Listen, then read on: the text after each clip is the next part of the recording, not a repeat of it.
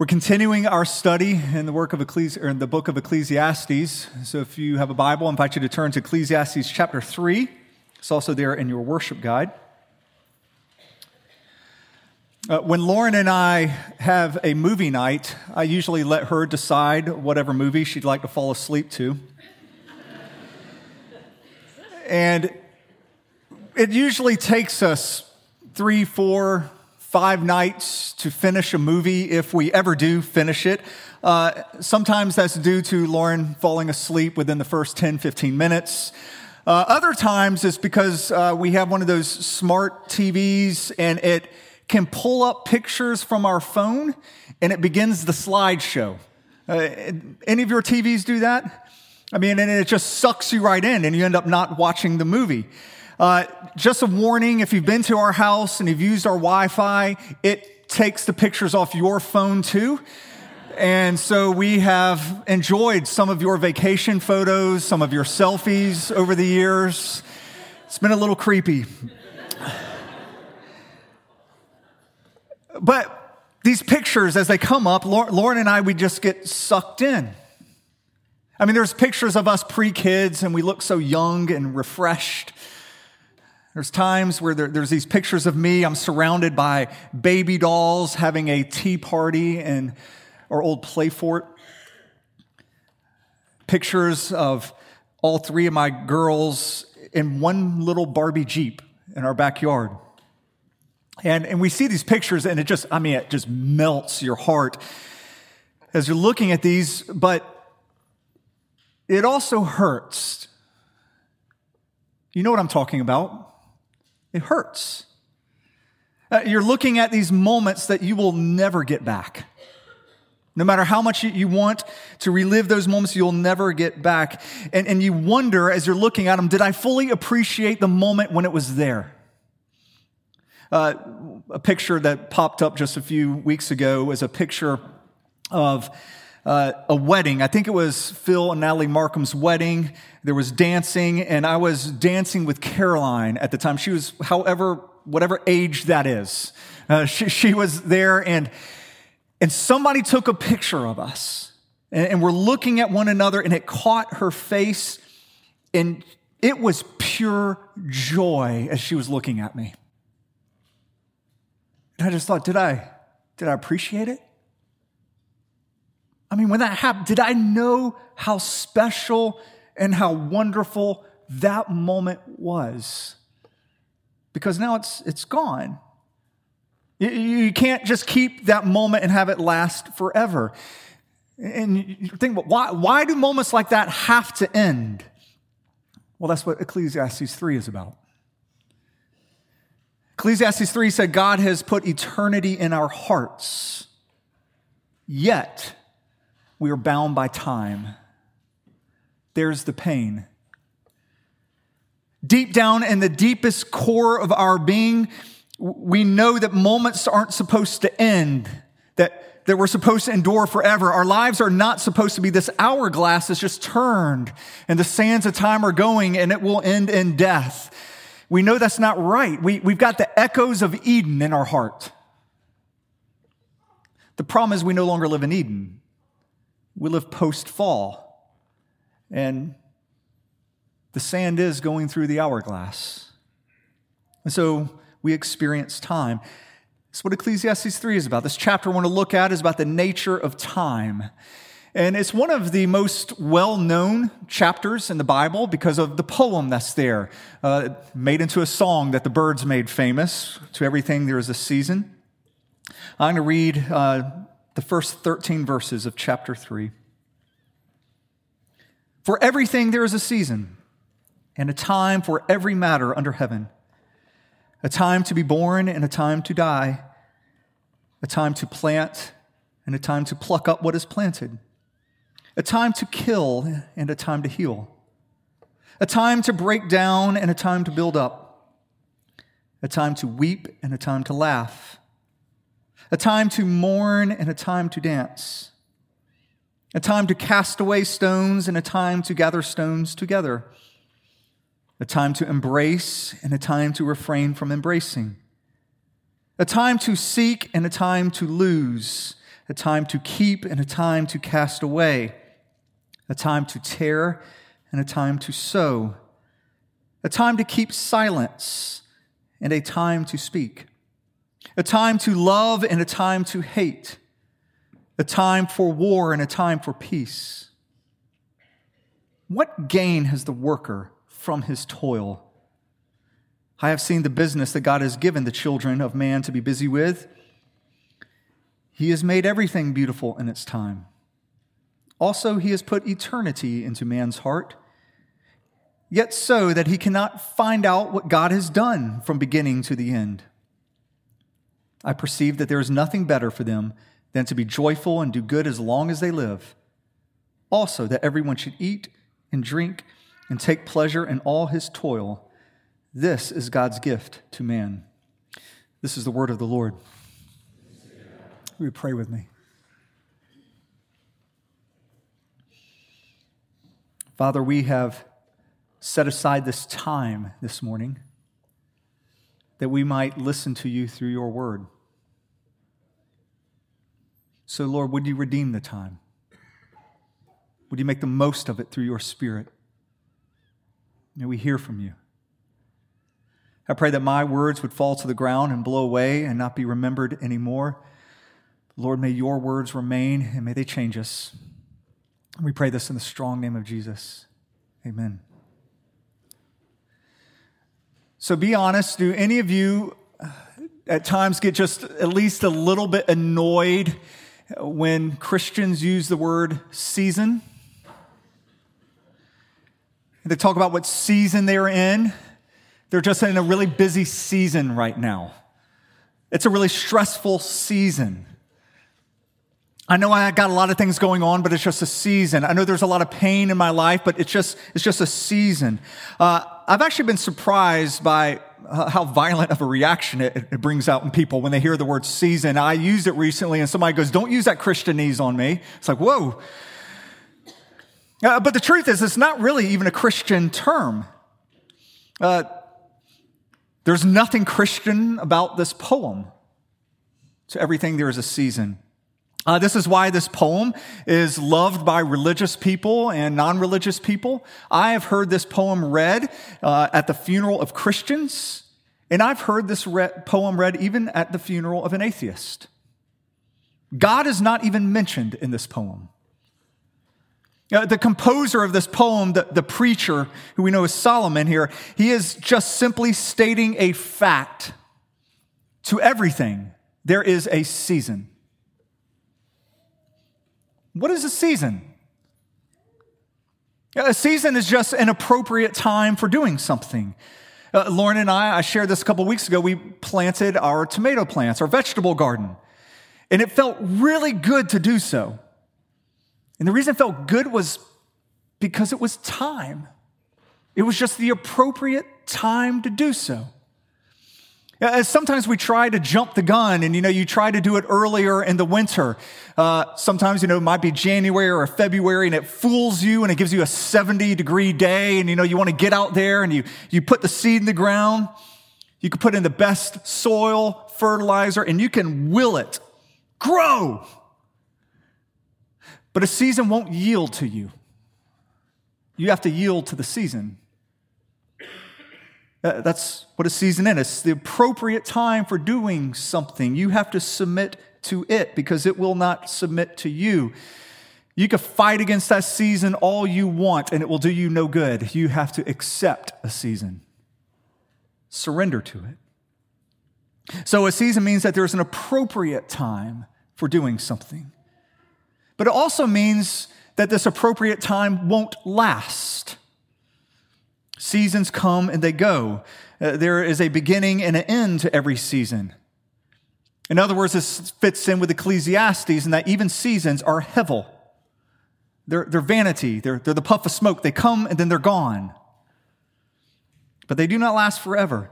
And if you happen to find yourself in a painful season, this is really good news. It's a comforting thought that you know that your pain is not going to last forever. Perhaps you are in a season of having a teething child, keeping you up all through the night. No, it won't last forever. or if you are in a season of having to study for exams, there will be an end to that season. And this can be a relief to you when you're in kind of a, a painful or a stressful season, but it also means the happy seasons will end. Uh, there was a season that all of my kids were at home every night around the dinner table. The season's gone. Uh, there was a season when my daughters used to laugh at all of my jokes. Uh, that is gone and it's been replaced by the season of eye rolls. Uh, this idea of having a pleasant and an unpleasant season is actually how this poem is structured. Uh, the preacher is telling us that there's a, a time for every matter under heaven, and then he's going to list 28 times, but he pairs them. He used 14 pairs. And each of these pairs, he's going to give something somewhat positive and something somewhat negative. He's going to give a high and then he's going to give a low. There's a time to be, to be born and a time to die, a time to plant, a time to pluck up what's planted, a time to kill and a time to heal, a time to break down, a time to build up.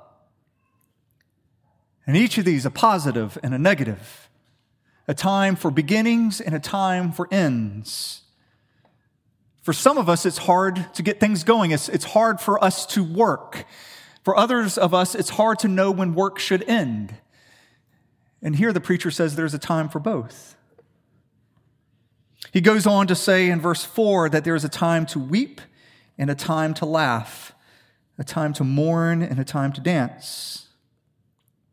Uh, there are times that my girls they want to watch some tear jerker movie because they think it's just time to cry.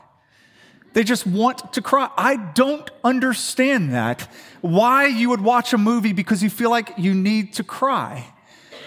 But at the same time, I don't understand the need to dance. There's a time for both. It's important to see as, as the preacher is giving us these two ends of the spectrum here a time to mourn and a time to dance. He's not just giving us two ends of the spectrum, but two ends that are actually intimately connected with one another. We might not see it, we might not understand it at the moment, but all of our dancing will lead to mourning. Because when we are dancing at a wedding, we are actually creating memories with the people for whom we will mourn one day. And the greater the dancing, the greater the mourning will be. The greater the joy we have, the greater the sorrow. Sometimes the sorrow is just in knowing that the joyful moment cannot last. And so, even as we're in the midst of dancing, we kind of feel the sorrow coming in because you wish it could last forever. But it won't. The hourglass is turned. And in this life that we have, none of us get to enjoy only a life of dancing. For every positive, there is that negative. Verse 5 here there's a time to cast away stones and a time to gather stones together. I have no idea what that means. None. I have read probably close to 20 commentaries on that, gotten 20 different interpretations. Most think it has to do something with agriculture, but maybe a person just likes gathering and scattering stones. I don't know. There is a time to embrace and a time to refrain from embracing. You got to know who needs a hug and who doesn't need a hug. Husbands, you need to know if your wife wants physical touch or when it is not the time. If she's been at home with a baby screaming all day, hasn't had a chance to shower, and is covered with spit up, read the seasons. Next Sunday is Mother's Day. It's not Valentine's Day. Make a gift that is appropriate for the season. Yield to the seasons, different seasons, different times. Verse 6 a time to seek and a time to lose, a time to keep and a time to cast away, a time to tear and a time to sow. I had a, a running, a pair of running shorts that I've had for, gosh, who knows, forever. Uh, permanently covered with mildew. Lauren's been wanting to throw them away for a while. I kept saying they're in their prime. And I, I was at a class at our gym about two weeks ago or so, uh, and I did a squat. And it made the sound. Uh, and the sound was not just of the outer layer tearing, but the inner lining tearing as well. And so, if any of you were at the class, I apologize. And so I came home. I mean, the whole thing, I mean, it's like a, it's a huge rip. And I said, Is it a time to sew? And she goes, A time to throw away. uh, for some of you, you, you're always discerning. Do I keep? Do I not? Uh, are these jeans still good or is it time for goodwill? There's a time for all of these things. Verse 8 a time to keep silence and a time to speak, a time to love and a time to hate, a time for war and a time for peace. You know, when I was reading through the book of Job the last time, I realized Job's friends didn't know the time. They didn't know what time it was. They didn't know it was time to keep silent. They thought it was a time to speak. I mean, Job in a single day lost, uh, he lost his house, he lost all of his wealth, he lost all of his children. And then he loses his health. He's covered with, with sores and boils. And here comes his friends, and they think it's time to have a theological debate on suffering. They, they came as, you know, wanting to philosophize about it, philosophize about it. And how does God work with suffering in this world? And they, they came to Job really kind of like elders coming to somebody thinking he needed church discipline. But they didn't see that this wasn't the time to talk about suffering because before them was a sufferer. And they needed to sit, to be present, to be quiet. They didn't discern the time. And they spoke out of season.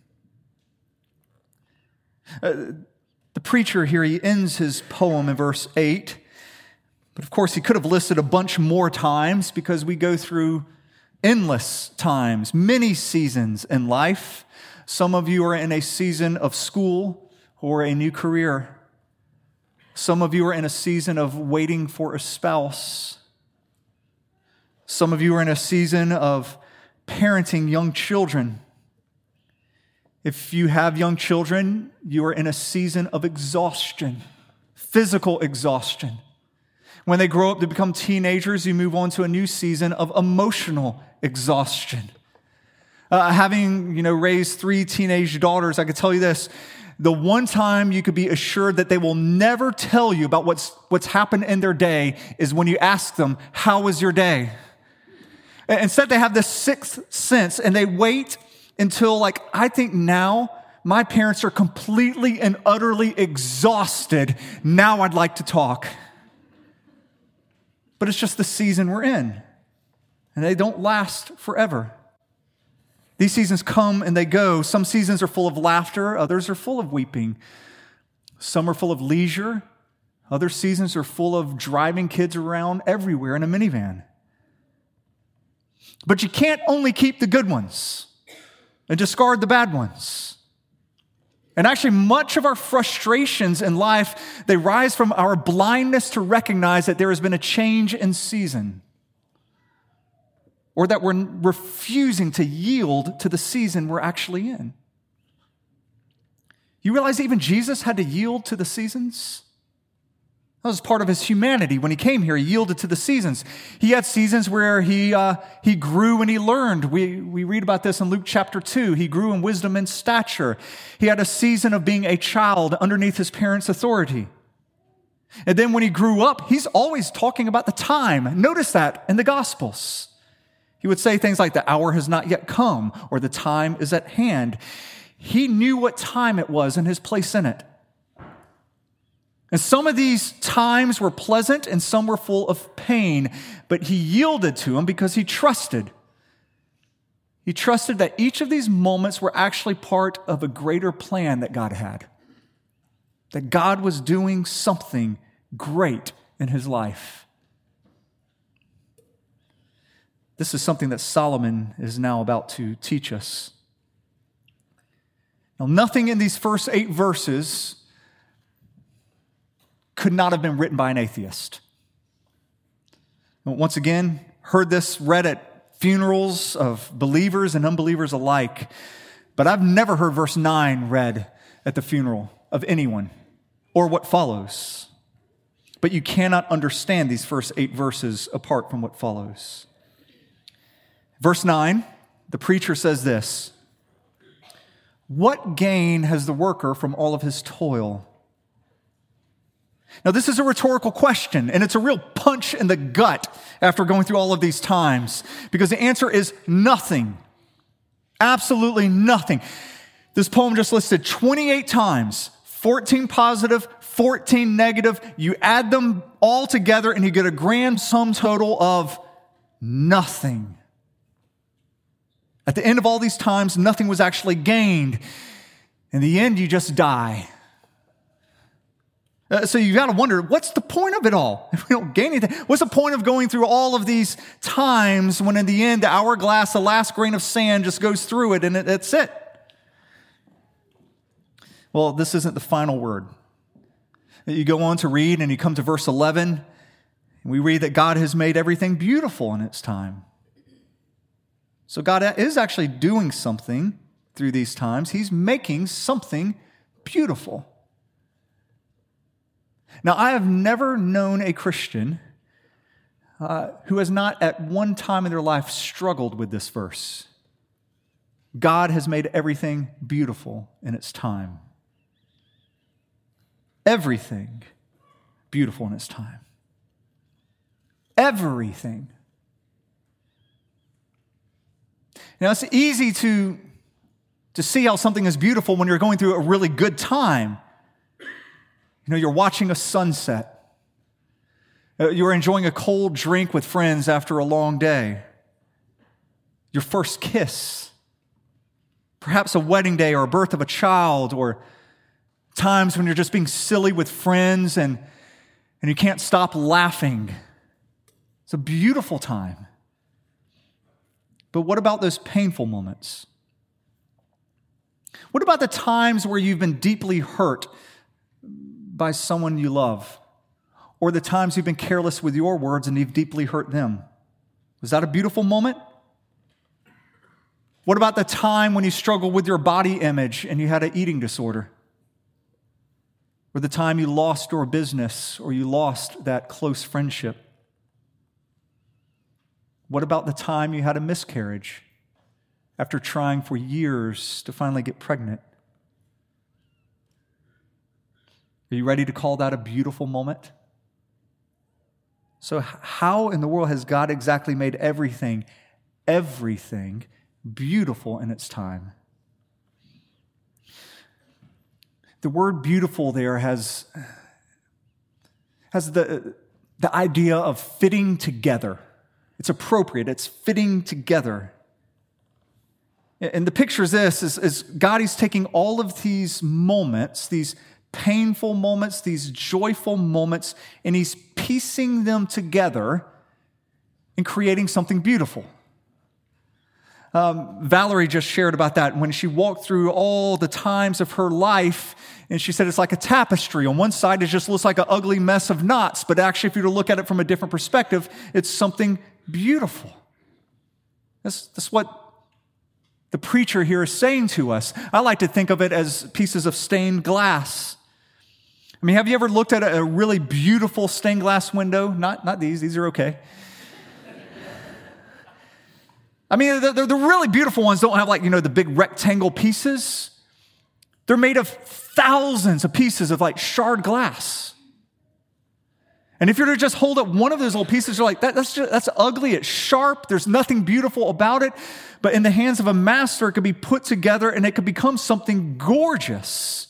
And it'll become even more gorgeous when God's glory shines through it. That's the image that we have here. God is making everything beautiful in its time. Now, the difficulty is we cannot see this. We can't see the big picture. We can't see what God is creating here um, because we are stuck in our moment. We are bound by time. But God isn't.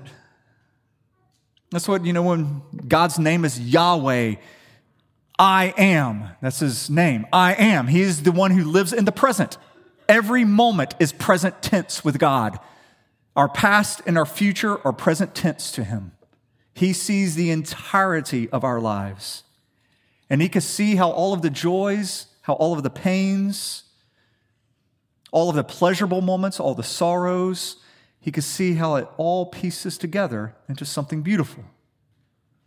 And so he's going to take those little, those little fragments of glass, he's going to take, you know, the little bit of loneliness there. He's going to take, you know, that little bit of abandonment there. He's going to take maybe the, the miscarriage there, the, the child who's gone astray and your heart is broken over there. He's going to take all these little pieces and he's going to make something beautiful, or what Ephesians 2 would call a masterpiece. And someday his eternal glory will shine through it. Once again, we have eternity in our hearts, which, which means we know deep down, like, yes, we're made for eternity, but we live in time, so we can't see the big picture. And it's frustrating. You know, when my children were younger, most of their frustrations, looking back, I came to understand this. Most of their frustrations that they had in their parents was because we could see the big picture, but they could not. So we could do things like we would tell them, hey, you need to go to bed at this time. You need to eat these foods. Uh, you are to follow these rules. We set them up boundaries uh, in which uh, they had to live within. And all they saw was hurts and constraints to them. But we're trying to give them the best life and the best freedom that they could enjoy. They didn't see the big picture. They just thought we were telling them they had to eat broccoli. Just telling them they couldn't stay up late and watch uh, another show. Just saying, telling them, no, you're not allowed to run across the street anytime you want. They thought those things were hurtful because they couldn't see the big picture. Some of us really struggle with this that we cannot see the big picture. And so we're always asking God, why are you doing this? Why are you doing this? Why are you doing this? Any of you as parents, are you in that stage where you have kids always asking why? Exhausting. This is an exhausting stage. Why are you doing this? Why do I have to dress this way? Why do we have to leave at this time? Why can't I have my friends over now? Why can't I eat ice cream now? Why, why, why, why, why? And if you're a really good patient parent, you try to answer most of them, and finally you reach some point. You say, Why? I'll tell you why. Because I'm your dad, I'm your father, and I understand things that you just don't understand.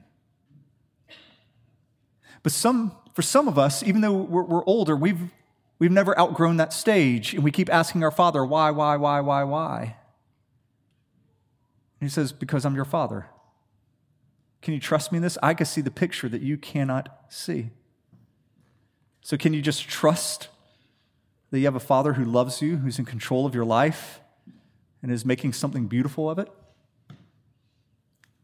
That's what's being asked of us in Ecclesiastes 3. Did you know even Solomon couldn't understand the whys? Wise Solomon couldn't understand the whys. You look at verse 3 again, and he says, You know, he has made everything beautiful in its time. He's also put eternity in man's heart, yet so that he cannot find out what God has done from the beginning to the end. And the rest of the chapter is all going to be about a frustration of how he cannot figure things out. He doesn't know what God's doing. Uh, if you want to read the message translation of verse 11, uh, it, it reads this way God made everything beautiful in itself and in its time, but He has left us in the dark. So we can never know what God is up to. We can't know whether He is coming or going. Solomon's like, I don't know why. I've been completely left in the dark as to why these things are happening. But as Christians, we've not been completely left in the dark, for the light of the world has come. The eternal one, Jesus, stepped out of eternity and he stepped into time. And he experienced all of the tyranny of time. He experienced the highs and the lows, the pains and the joys. And one of the things we see is that through his death and his resurrection, God took the most painful, evil event in all of history and he turned it into something beautiful. Even the cross became beautiful in its time. And because of that, he can turn every event of our life into something beautiful. So the question is this Can you trust God with the broken pieces of your life? Can you trust Him and say, I don't have to know why? I just know that you're my Father and you love me and you are in control. If you're not doing that, I plead with you to do so because it's only in Christ that He could take those broken pieces and He can make something beautiful out of them. Do you pray with me, church?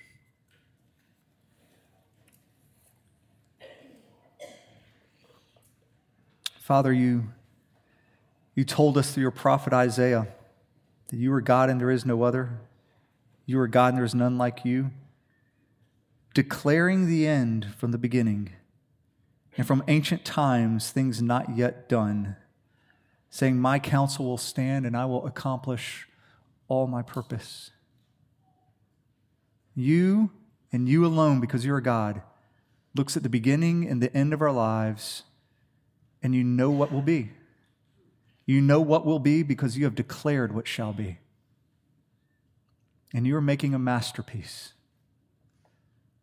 And so, Lord, whether we are in a painful season, or whether we are in a joyful season, we trust you in this season that you are a father and that you are good. And we pray this in your name, Jesus. Amen.